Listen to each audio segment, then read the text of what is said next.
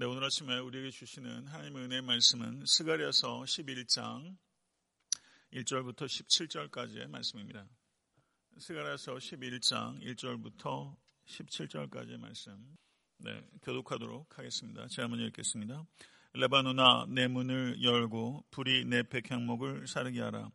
너 잣나무여 곡할지어다. 백향목이 넘어졌고 아름다운 나무들이 쓰러졌음이로다. 바산의 상수리 나무들아 곡할지어다. 무성한 숲이 엎드려졌도다. 목자들의 곡하는 소리가 나며 그들의 영어로운 것이 쓰러졌음이로다. 어린 사자의 부르짖는 소리가 나며 이는 요단의 자랑이 쓰러졌음이로다. 여호와 나의 하나님이 이르시되 너는 잡혀 죽을 양떼를 먹이라. 사들인 자들은 그들을 잡아도 죄가 없다 하고 판자들은 말하기를 내가 부여하게 되었은즉 여호와께 찬송하리라 하고 그들의 목자들은 그들을 불쌍히 여기지 아니하는도다. 여호와가 말하노라 내가 다시는 이 땅 주민을 불쌍히 여기지 아니하고 그 사람들을 각각 그 이웃의 손과 임금의 손에 넘기리니 그들이 이 땅을 칠지라도 내가 그들의 손에서 건져내지 아니하리라 하시기로. 내가 잡혀 죽을 양떼를 먹이니 참으로 가련한 양들이라. 내가 막대기들을 취하여 하나는 은총이라 하며 하나는 연합이라 하고 양떼를 먹일세 한 달 동안에 내가 그새 목자를 제거하였으니 이는 내 마음에 그들을 싫어하였고 그들의 마음에도 나를 미워하였습니다. 내가 이르되 내가 너희를 먹이지 아니하리라 죽는 자는 죽는 자로 망하는 자는 망하는 대로 나머지는 서로 살을 먹는 대로 두리라 하고 이에 은총이라 하는 막대기를 취하여 꺾었으니 이는 모든 백성들과 세운 언약을 폐하려 하였습니다. 당일에 곧 패함에 내 말을 지키던 가련한 양들은 이것이 여호와의 말씀이었던 줄 안지라. 내가 그들에게 이르되 너희가 좋게 여기거든 내 품삯을 내게 주고 그렇지 아니하거든 그만두라. 그들이 곧은 삼십 개를 달아서 내 품삯을 삼은지라. 여호와께서 내게 이르시되 그들이 나를 헤아린 바 그 삭을 토기장에게 던지라 하시기로 내가 곧 그 은 30개를 여호와의 전에서 토기장에게 던지고 내가 또 연합이라 하는 둘째 막대기를 꺾었으니 이는 유다와 이스라엘 형제의 의리를 끊으려 함이었느니라. 여호와께서 내게 이르시되 너는 또 어리석은 목자의 기구들을 빼앗을지니라. 보라 내가 한 목자를 이 땅에 일으키리니 그가 없어진 자를 마음에 두지 아니하며 흩어진 자를 찾지 아니하며 상한 자를 고치지 아니하며 강건한 자를 먹이지 아니하고 오히려 살진 자의 고기를 먹으며 또 그 급을 찢으리라. 다 같이 화 있을진저 양떼를 버린 못된 목자여 칼이 그의 팔과 오른쪽 눈에 내리리니 그의 팔이 아주 마르고 그의 오른쪽 눈이 아주 멀어 버릴 것이라 하시니라. 아멘. 하나님의 말씀입니다. 네, 이렇게 읽어보셔도 이게 도대체 무슨 말인지 잘 이해가 잘 안 되실 거예요. 부분적으로는 마음에 좀 이렇게 감동이 되는 말씀이 있을 수 있겠으나 전체적으로 이게 어떤 의미인지 해석하기가 참 어렵습니다. 제가 말씀드린 대로 그 스가랴서 특별히 9장부터 14장은 모든 말씀을 세세하게 다 해석하고 이해하기는 매우 어렵다. 그렇지만 중심적인 의미를 붙잡고 어, 읽어 나가는 것이 좋겠다 이런 말씀을 제가 말씀을 드렸는데요. 어, 특별히 이 스가리아서의 후반부에 여러 가지 어려운 그 난해한 예언들 가운데 특별히 이 11장은 가장 난해한 말씀이다 이렇게 알려주고 있습니다. 그렇지만 이 11장에는 우리 주 예수 그리스도 메시아에 대한 가장 놀라운 예언이 기록되어 있는 것이다. 가장 난해한 구절들 가운데 하나다. 그렇지만 가장 놀라운 주 예수 그리스도에 대한 예언이 담겨 있는 장이다. 이렇게 볼 수 있겠는데요. 말씀드린 바와 같이 스가랴서는 14장으로 구성되어 있고 1장부터 8장까지는 스가랴 당시 주전 522년 520년 어간에 스가랴 당시의 일들을 기록하고 있고 그리고 9장부터 14장까지는 스가랴가 내다보는 하나님께 주신 계시를 통해서 스가랴가 예언하는 미래의 사건을 기록하고 있다. 이렇게 구분할 수 있다고 했습니다. 1절에서 3절을 보게 되면 메시아를 거절한 참혹한 결과가 그러니까 무엇인가 선한 목차를 거절한 참혹한 결과 무엇인가를 기록하고 있는데 레바논의 백향목과 바산의 상수리 나무들과 그리고 그 무성한 숲들이 다 넘어지게 될 것이다. 그리고 곡할지어다 이렇게 아, 이야기를 하고 있습니다. 이것이 어떠한 역사적 배경을 예언하는 것인가 했을 때 예, 학자들 간에 여러 가지 견해들이 있지만 이것이 주후 70년에서 71년 사이에 로마에 의해서 예루살렘이 포위되고 그리고 함락되고 성전이 파괴되는 사건을 내다보는 것이다. 이렇게 어, 이해할 수 있을 것입니다. 그리고 그와 같은 그 재앙의 원인을 밝히고 있는 것이 4절부터 6절까지인데 왜 그와 같이 이스라엘이 재앙을 당하는가? 그 이유는 참된 목자인 그리스도를 거절했기 때문이다.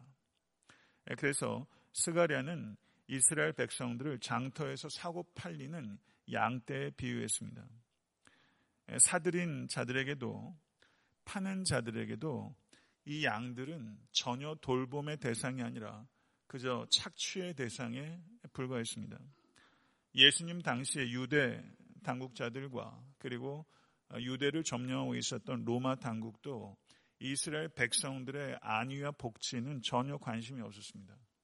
오직 자신의 안위와 이익과 입장과 이론에만 관심이 있었던 것이었기 때문에 아무 애정도 그리고 양심의 꺼리낌이나 죄책감도 없이 양떼들을 사는 자도 파는 자도 아무 꺼리낌 없이 사고 팔았던 것처럼 백성들을 착취했던 것이죠.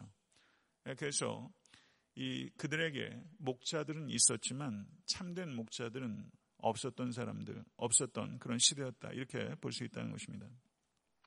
이스라엘은 오직 그들을 학대하고 도살하는 거짓 목자들의 완전히 둘러싸여 있었습니다.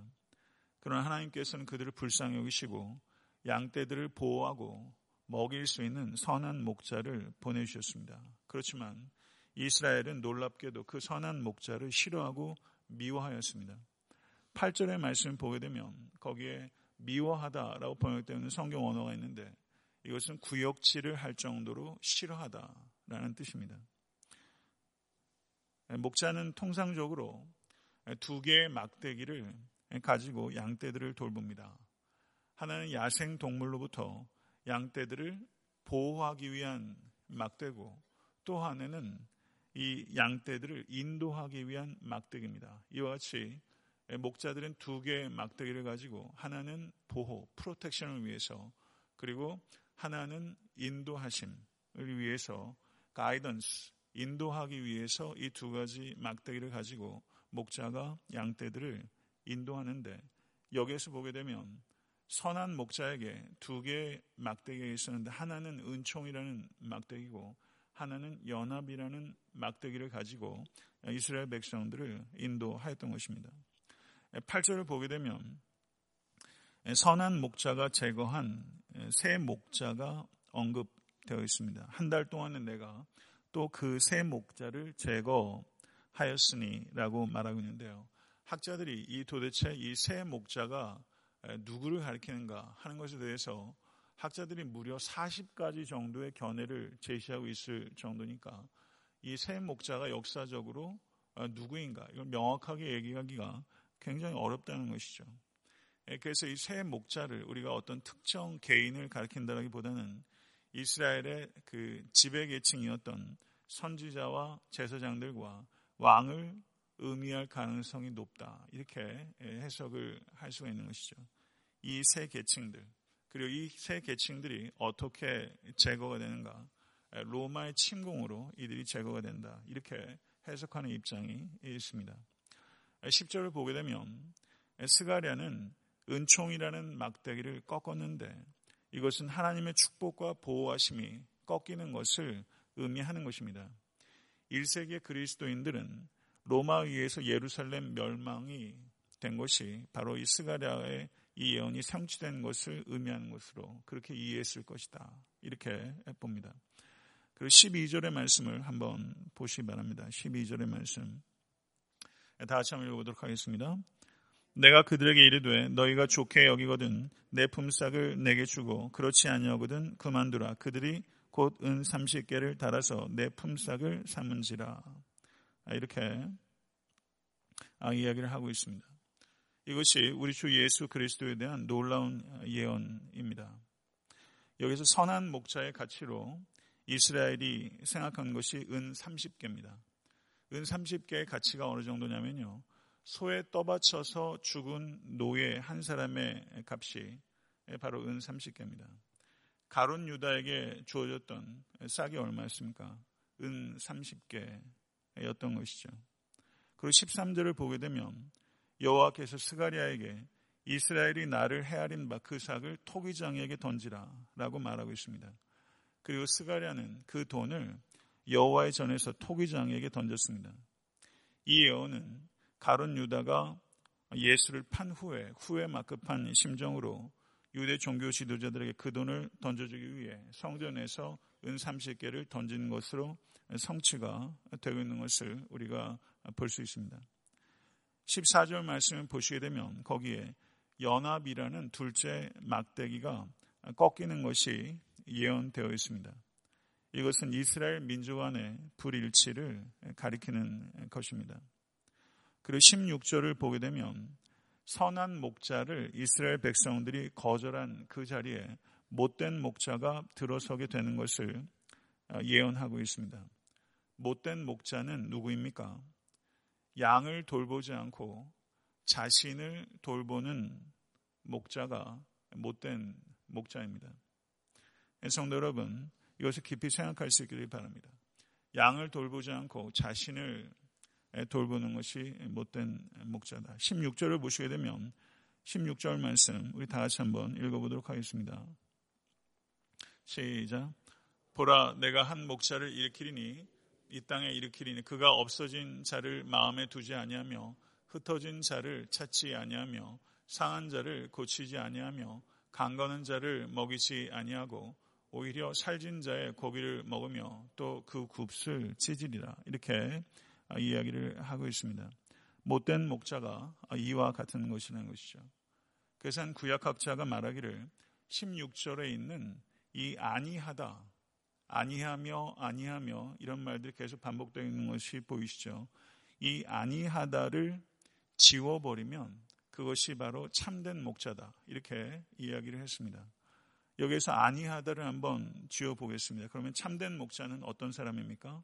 없어진 자를 마음에 두며 흩어진 자를 찾으며 상한 자를 고치며 강건한 자를 먹이는 자가 바로 선한 목자다. 이렇게 말할 수 있겠죠.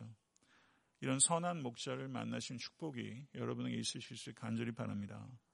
그리고 제가 목회자로 살아가면서 저 역시 이 마음을, 이 말씀을 제 마음에 담고 제가 은퇴할 때까지 또 이런 길 잘 걸어갈 수 있기를 바라고 여러분들께서도 책임의 정도가 차이는 있을 수 있겠지만 여러분은 가정과 직장과 그리고 또 일터에서 이 목자의 마음으로 가족들도 돌보고 또 여러분들 밑에 건사해야 될 많은 사람들이 있을 거라고 생각합니다.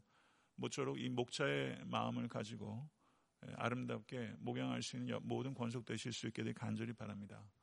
누가 좋은 목자가 될 수 있는가? 좋은 양이 될 줄 아는 사람이 좋은 목자가 될 수 있습니다. 좋은 양이 되지 못한 사람이 좋은 목자가 될 수가 없어요.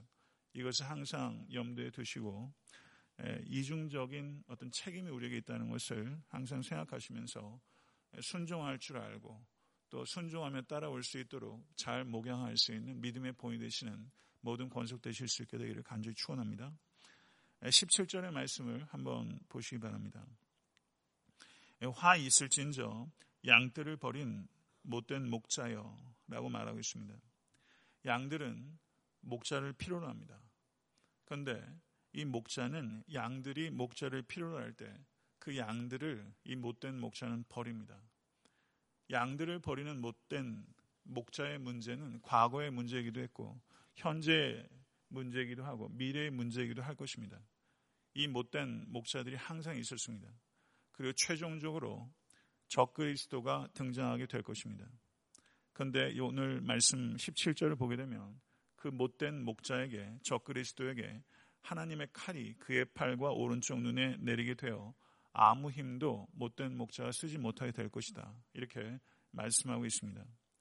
요한계시록 20장 10절을 보게 되면 또 그들을 미혹하는 마귀가 불과 유황못에 던져지니 거기는 그 짐승과 거짓 선지자도 있어 세세토록 밤낮 괴로움을 받으리라 라고 말씀하고 있는 것입니다. 네, 성도 여러분 말씀을 맺겠습니다. 제가 말씀드린 대로 스가랴서 11장에 이 말씀, 이 말씀이 스가랴 당시에 대한 언급이 아니라 스가랴가 내다본 미래에 대한 이야기로 말씀을 드렸고 저는 이 스가랴서 11장이 로마가 이스라엘을 정복하고 지배하던 시대에 대한 그 성취로 나타난 것이다. 이렇게 제가 해석을 했는데요. 많은 학자들이나 목사들이 그것에 다 공감하는 것은 아닙니다. 제가 드린 말씀은 예언의 성격상 특별히 난해한 예언은 이것이 역사상 어디에 성취가 되었는지 명확하게 얘기하는 것도 어렵고 그리고 오늘 본문의 내용들을 보게 되면 거기에 있는 그 단어와 상징과 그리고 여러 가지 그, 그 진술들이 명확하게 해석하는 것도 어렵습니다. 시대적 배경을 결정하는 것도 그리고 예언 자체의 의미를 해석하는 것도 매우 난해하지만 우리가 분명하게 말할 수 있는 것은 이스가랴서 11장은 우리 주 예수 그리스도에 대한 예언이고 이 예언이 수백 년이라는 시간을 지나서 분명하게 그 말씀대로 성취가 되었다는 사실입니다. 믿으십니까? 그리고 여기에서 이야기하고 있는 이 목된 목자에 대한 경계, 이것은 적그리스도에 대한 예언을 담고 있는 것이다. 이것이 중심적인 예언의 내용이다. 이렇게 이해할 수 있다는 것이죠. 닉슨 대통령의 최측근으로 워터게이트 사건을 주도했던 정치인이 있습니다. 그 사람이 찰스 콜슨이라는 사람인데요. 이 사람이 백악관에서 위세를 떨치다가 감옥으로 떨어졌습니다. 그래서 감옥에서 7개월 동안 저가 옥을 살았는데 저와 그의 친구로부터 예수 그리스도를 전달받고 그 친구는 빌리그램 목사님의 집회를 통해서 예수님을 영접한 사람이었어요. 그리고 그 사람이 C.S. 루이스의 순전한 기독교를 이 찰스 콜슨이라는 권력의 최중심부에 있던 사람이 전달했는데 그 책을 읽고 이 사람이 회심해서 이 사람이 그리스도께 전적으로 복음을 위해서 헌신하다가 하나님의 부르심을 받았습니다. 이 찰스 콜슨이라는 사람이 있는데 이 사람을 평가할 때좀 과한 이야기일 수도 있겠지만 21세기의 바울이다 이렇게 얘기하는 사람도 있고 노예 상인이었다가 Amazing Grace를 작곡하고 하나님께 완전히 헌신했던 존 뉴턴과 같은 사람이다. 이렇게 이야기할 정도로 이 찰스 콜슨을 평가하는 사람이 있어요. 근데 이 찰스 콜슨이 쓴 여러 가지 책들 가운데 분쟁 가운데 있는 왕국이라는 책이 있는데 이 사람이 이 시대의 언론이 어떠한지를 거기에 기록하고 있습니다. 이 찰스 콜슨이 그리스도인이 된 후 항상 나는 예수 그리스도를 영접했습니다. 이렇게 고백을 하면 미디어는 이 찰스 크리스톤의 이 나는 예수 그리스도를 영접했다는 말을 항상 종교적인 체험으로 바꾼답니다. 찰스 콜슨이 주 예수 그리스도 영접했다는 이 말을 항상 찰스 콜슨이 종교적인 체험을 했다라는 식으로 두리뭉실하게 표현한다는 것이죠. 그래서 미국의 유력한 미디어들은 정책상 예수와 그리스도라는 이 두 단어를 결합해서 사용하지 않는다는 것입니다. 예수 그리스도라는 표현을 결합해서 사용하지 않는다는 거예요.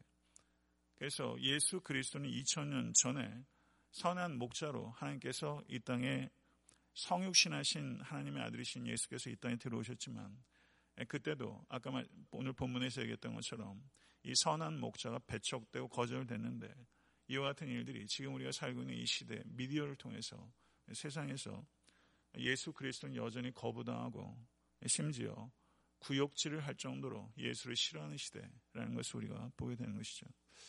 제 개인적인 경험을 말씀드리게 되면 미국에서 제가 공부한 학교가 고든 카네리는 학교와 이 학교는 어, 그 복음주의적인 학교로 그 학문성과 영성을 겸비하고 있는 그런 참 좋은 학교입니다. 한 달 공부를 마친 다음에 제가 예일대학교에 가서 좀 신학적으로 좀 더 학문 중심적으로 또 명확하게 좀 공부를 좀, 좀 하고 싶은 마음이 있어서 예일대학 가서 공부를 했었습니다만 제가 같이 그 마가복음이라는 강의를 들을 때 그 아델라 콜린스라는 마가복음 그 학교에서 가장 탁월한 여류 신학자 중에 한 사람입니다. 근데 학교에서 이렇게 수업을 하면서 한 발제를 한 여자 학생이 있었는데 브리티시였습니다. 영국의 옥스포드에서 예일 대학교를 유학 온 학생들이었는데 제 기억으로는 수업 중에 Jesus Christ라고 이렇게 표현을 하면서 아까 말씀드린 대로 미국의 유력 언론에서는 예수와 그리스도란 말을 붙여 쓰지 않는다고 얘기하지 않았습니까? 이 학생이 갑자기 너무 놀라더니 I'm sorry 이러더라고요. Jesus라고 말을 하지 Jesus Christ란 말을 잘 쓰지 않는 거죠. 그래서 학문적인 영역에서는 그렇게 신앙 고백적인 말을 잘 쓰지 않습니다. 심지어 구약 성경, 신약 성경이라는 말도 쓰지 않습니다. 네. Hebrew Bible이라고 하지 Old Testament라고 하지 않습니다. 왜냐하면 Old Testament는 New Testament를 전제하기 때문에 그래서 이 터미널로지만 들어도 이 사람이 어떤 신학적 입장을 가지고 있는지 우리가 조금 알 수 있는데요. 네, 성도 여러분, 그 리버럴한 그 대학교에 있는 디빈트 스쿨에서조차 예수 그리스도라는 말을 같이 병기해서 쓰는 것을 sorry라고 하는 이와 같은 시대라는 것이죠. 입맛이 여간 씁쓸하고 안타깝지 안타까운 일이 아닐 수 없습니다. 성도 여러분, 오늘 말씀드렸던 것처럼 레바논의 백향목과 그리고 바산의 상수리 나무가 뽑히고 그리고 그, 그 거창한 무성한 숲들이 다 망가지게 될 것이다. 선한 목자를 거절한 치명적인 결과가 무엇인가 하는 것이죠. 그리고 선한 목자를 거절하게 되면 그 자리는 빈 공간으로 남아있지 않고 한, 항상 못된 목자가 차리, 차지를 하게 된다는 것을 우리가 경각심을 가질 수 있게 간절히 바랍니다. 예수 그리스도께서 선한 목자이십니다. 그 선한 목자는 자기 목숨을 버리느니라 요한복음 10장에서 예수께서 누차 말씀하셨어요. 선한 목자이신 예수 그리스도를 입으로 증거하시고 삶으로 증명하시는 우리 모두가 될 수 있게 간절히 축원합니다. 그래서 세상 사람들이 선한 목자를 거절하지 않고 온 몸과 마음으로 이 선한 목자를 영접할 수 있도록 그런 일들에 여러분의 삶과 저의 삶이 그리고 에탄타 섬기는 교회의 사역들이 집중될 수 있게 되길 간절히 소원합니다. 예, 우리 저, 어, 주님 가르쳐 주신 기도로 예배를 마치겠습니다.